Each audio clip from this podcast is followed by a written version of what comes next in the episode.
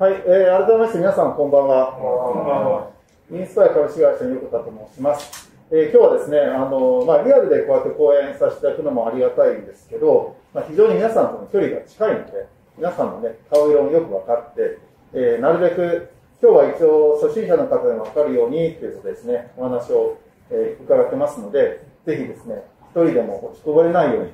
えー、お話ししていきたいなと思っています。はい、えー、今日のテーマは、今からで間に合う SNS を始める第一歩というふうに書かれていますが、まあ、後で詳しく話しますが、SNS と言われているもの、まあ、いろんなものがね、たくさんあるんですけど、とりあえず自分たちが個人的に使ってるっていう方、どのぐらいいらっしゃいますか？あの、正直ね。はい。あありがとうございます。じゃあ、会社として、お店として SNS を活用してるよっていう方、どのぐらいいらっしゃいますか？はい、ありがとうございます。ちょっとこれ少ないですね。はい、えー、では、そのなんでね、SNS が今重要なのかって、ちょっと改めてですけど、あの、この歴史を振り返りながらお話をしていきたいと思ってますが、実はインターネットの歴史、ちょっとこれ載せてみたんですけど、あの、僕はここのですね、えー、下見てもらうとわかるんですが、今51歳になります。で、僕の年齢、年表とですね、世界の年表と日本の年表と僕の個人の年表が3つ縦に並んでるというね、非常に変なグラフ、年表なんですけど、皆さんも自分の年に当てはめてですね、考えていただければと思うんですけど、僕はですね、よく話をしてるんだけど、ここですね、会社を、ああの、大学を卒業して働き始めた、ね、入社した一番最初の時1994年なんですね。この年ってインターネットないんですよ。インターネットっていうのは、翌 Windows95 が発売された1995年から一般的に使えるようになっているので、僕はインターネットっていうものがない時代に社会人になってますね。なので、インターネットとは全く関係ない会社に入社したわけなんですけど、でそれからですね、しばらく経ちまして、2004年にですね、ここにですね、あ、書いてるんですけど、えー、IT 企業、IT 企業と言ってもですね、えー、長岡にありますホームページの制作会社に入りまして、これで初めてこの IT 業界っていうのを知ってですね、で、それでインターネットとか IT って面白いなっていうことで、まあ、勉強しまして、その3年後の2007年に今の会社を作りまして、現在に至るということなんですが、で、この、もともと自分が社会人になった時はインターネットがなかったんですけど、で僕が創業した2007年は、インターネットはもちろんあるわけなんだけど、今にはないもの。今にはあるものがなかったですね。何がなかったかっていうと、これ、これがなかった。スマホ。僕が創業した2007年はスマホがなくて、全員ガラケーだったんですね。で、それが翌年にスマホっていうのができて、これはスマートフォンって世の中で買えるんじゃないの？と思って、僕はスマートフォンが出た初日ですね。ソフトバンクから iPhone が発売された初日にスマホをゲットして、で、それで、えー、このスマホの世界について勉強して、まあ、今があるわけなんですけど、この、だから僕のね、人生と非常にですね、この世の中のインターネットとの歴史がちょっとね、リンクしていて面白いんですけど、今日はちょっとその辺の話もですね、していきながら考えていきたいと思っています。はい、じゃあちょっと簡単に自己紹介に変えまして、え今日の本題に入っていきたいと思ってるんですけど、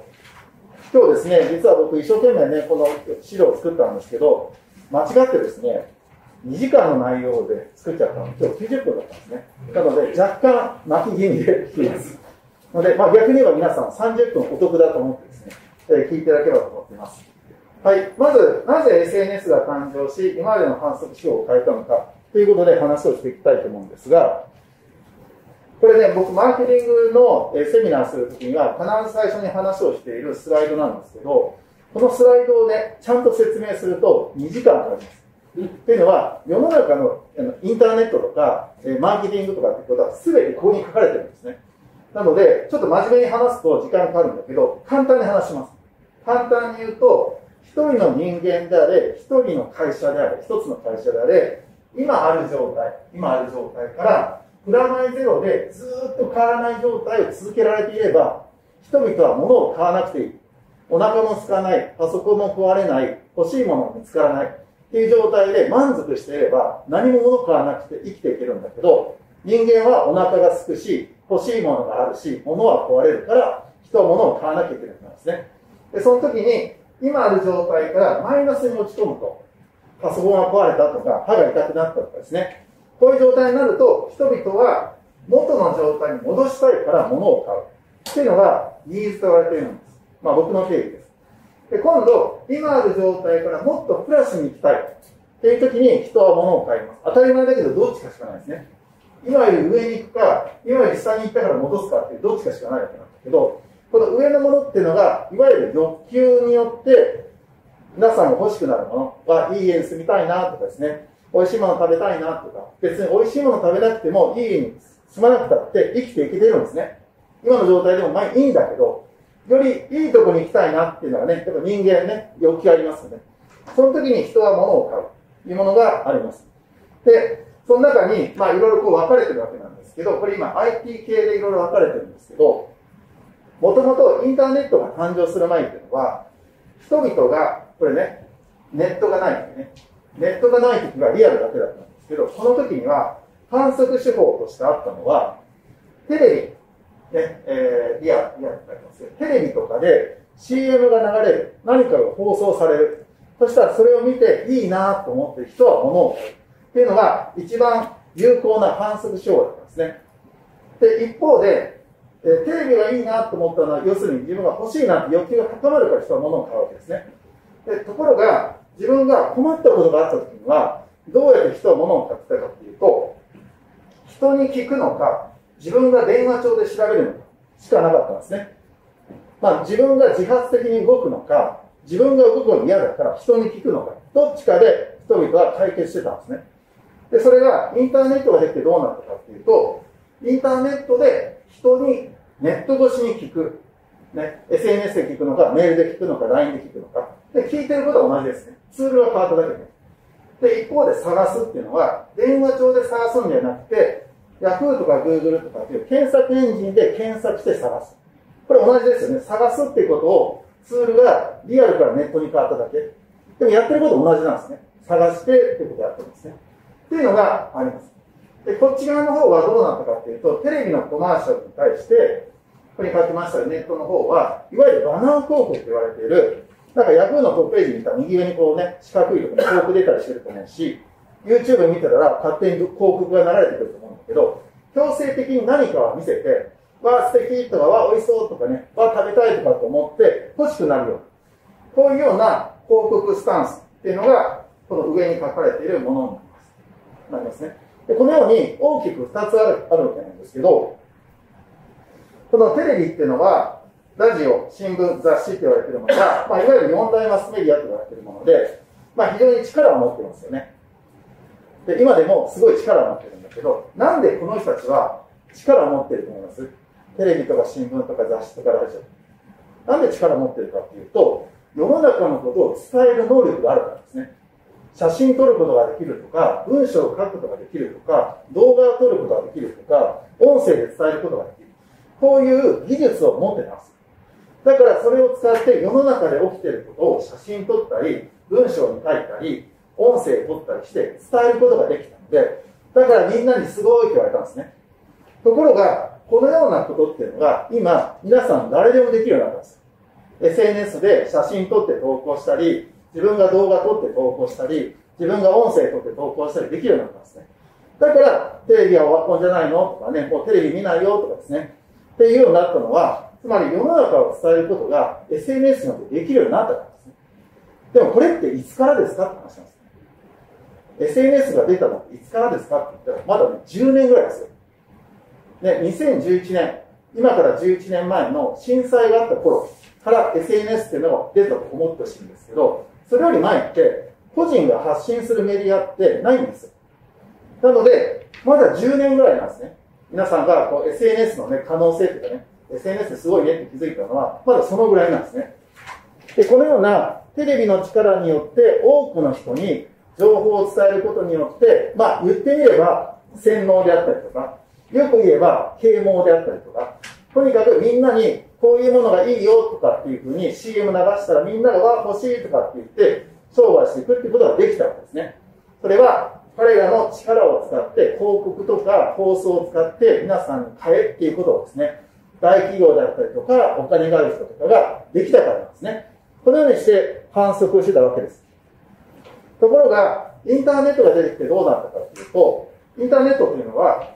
ホームページとホームページがリンクという形で繋がっています。誰かのホームページをクリックしたら誰かのホームページに行く。誰かのホームページクリックしたら誰かのホームページに行く。で、これでクリッククリックしていくと、世界中のホームページにたどり着けるようになってですね。これを通称ね、右上に書きましたが、ワールドワイドウェブと言いまして、ワールド、世界、ウェブ、幅広く、あワールド、ワイドですね、幅広く、ウェブっていうのはクモの巣。世界中に幅広くクモの巣を張り巡らしましょう。これがインターネットの概念です。なので、そのインターネットの概念は、ホームページとホームページがリンクで繋がっているというものなんですね。なので、人々はどうやって新しいホームページを見つけてたかっていうと、Yahoo とか Google って検索エンジンがなかった時は、誰かのホームページをクリックしたら、おすすめのサイトとかリンク集とかってあって、押してって見つけた時代があるの知ってます？これをね、ネットサーフィンって言うんですね。今、ネットサーフィンって塩なんですけど、なんでかっていうと、そうやって偶然面白いサイトを見つけるぐらいだったら、Yahoo、Google で検索した方が早いからですね。でも検索エンジンって昔ないんですよ。Yahoo、Google がない時代からインターネットってあるんですね。はい、これ見てもらえばわかるんだけど、インターネットはこの辺から始まってるんだけど、これよりここに Yahoo が誕生して、Google 誕生したの98年なんですね。で、ここら辺ってみんなインターネットで探すときはネットサーフィンしてたんですね。検索エンジンないんですよ。で、それで、わあ、面白いサイト見つけたとか言ってたんですね。ところが検索エンジンができたので、人々は何々って検索したら、ボンって検索結果で探せるようになったんですね。えこれできるようになったのが、1995年からのこのね、二十数年の間にこれが可能になったわけなんですけど、じゃあ今度は、SNS っていうのが誕生してくるわけなんですね。大体2010年ぐらいから誕生してくるんですけど、これによってどうなったかっていうと、人と人が、人と人がリンクで繋がってる。ね、これ似通ってる図なんだけど、ホームページとホームページがリンクで繋がってるんじゃなくて、人と人がリンクで繋がっているのは SNS です。誰かのアカウントをフォローしている人、フォローされている人、クリックしたら誰かのところに行く。誰かをクリックしたら誰かのところに行く。誰かをクリックして誰かのところに行く。Facebook なら Facebook、インスタグラム、インスタグラム。っていうので、全部がリンクで繋がっている。で、一人が全員繋がってるんじゃないんだけど、全員のリンクを辿っていけば、世界中の SNS 全員に辿り着ける。っていうのが SNS です。で、その人と人が繋がってることによって、誰かが情報を出すと、誰かが誰かにシェアする。誰かが誰かにシェアする。誰かが誰かにシェアすると、情報が人を介して世界中の人に、まあ、インターネットやってる人にですね、伝えていくことができるようになったということ。ちなみに、世界最大の SNS は Facebook。現在ユーザー数が30億人います。30億人いるということは、地球の人口は今77億人いますね。約インターネットの人口が60億人なんですけど、77億分の半分弱の人に Facebook を介して情報を伝えていくことができるようになったってことなんですね。これは今から10年前、20年前は Facebook ないので、こういうことはできなかったで。人と人とのつながりっていうのはすごい大事だよって言われるようになったのは、この本当10年なんですけど、これが可能なサービスが出たからですね。それが SNS と言われているものです。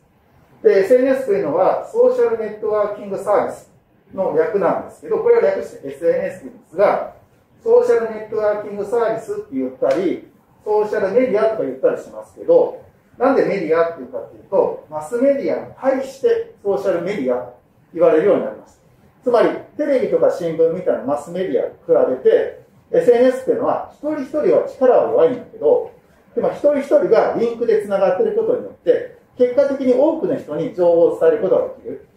ので、もう一つのメディアじゃないのということで、ソーシャルメディアという言い方をしたりします。まあ、ほぼ同義語だと思っています。これは、ソーシャルネットワーキングサービスっていうのは、えっ、と、この公的なね、ネットワークの仕組みを作るサービスのことを言うんですけど、ほぼ同義語だと思ってもらえればと思います。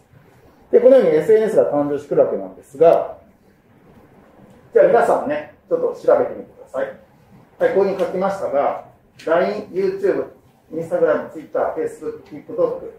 ニコニコ動画、Pinterest、 note、LinkedIn、 Clubhouse って並んでますけど、これ国内のユーザー数をちょっとここに書きました。どこまで皆さんやってるかって、多分ね、左から順番にやってる人が多いはずなんですね。ユーザー数57で。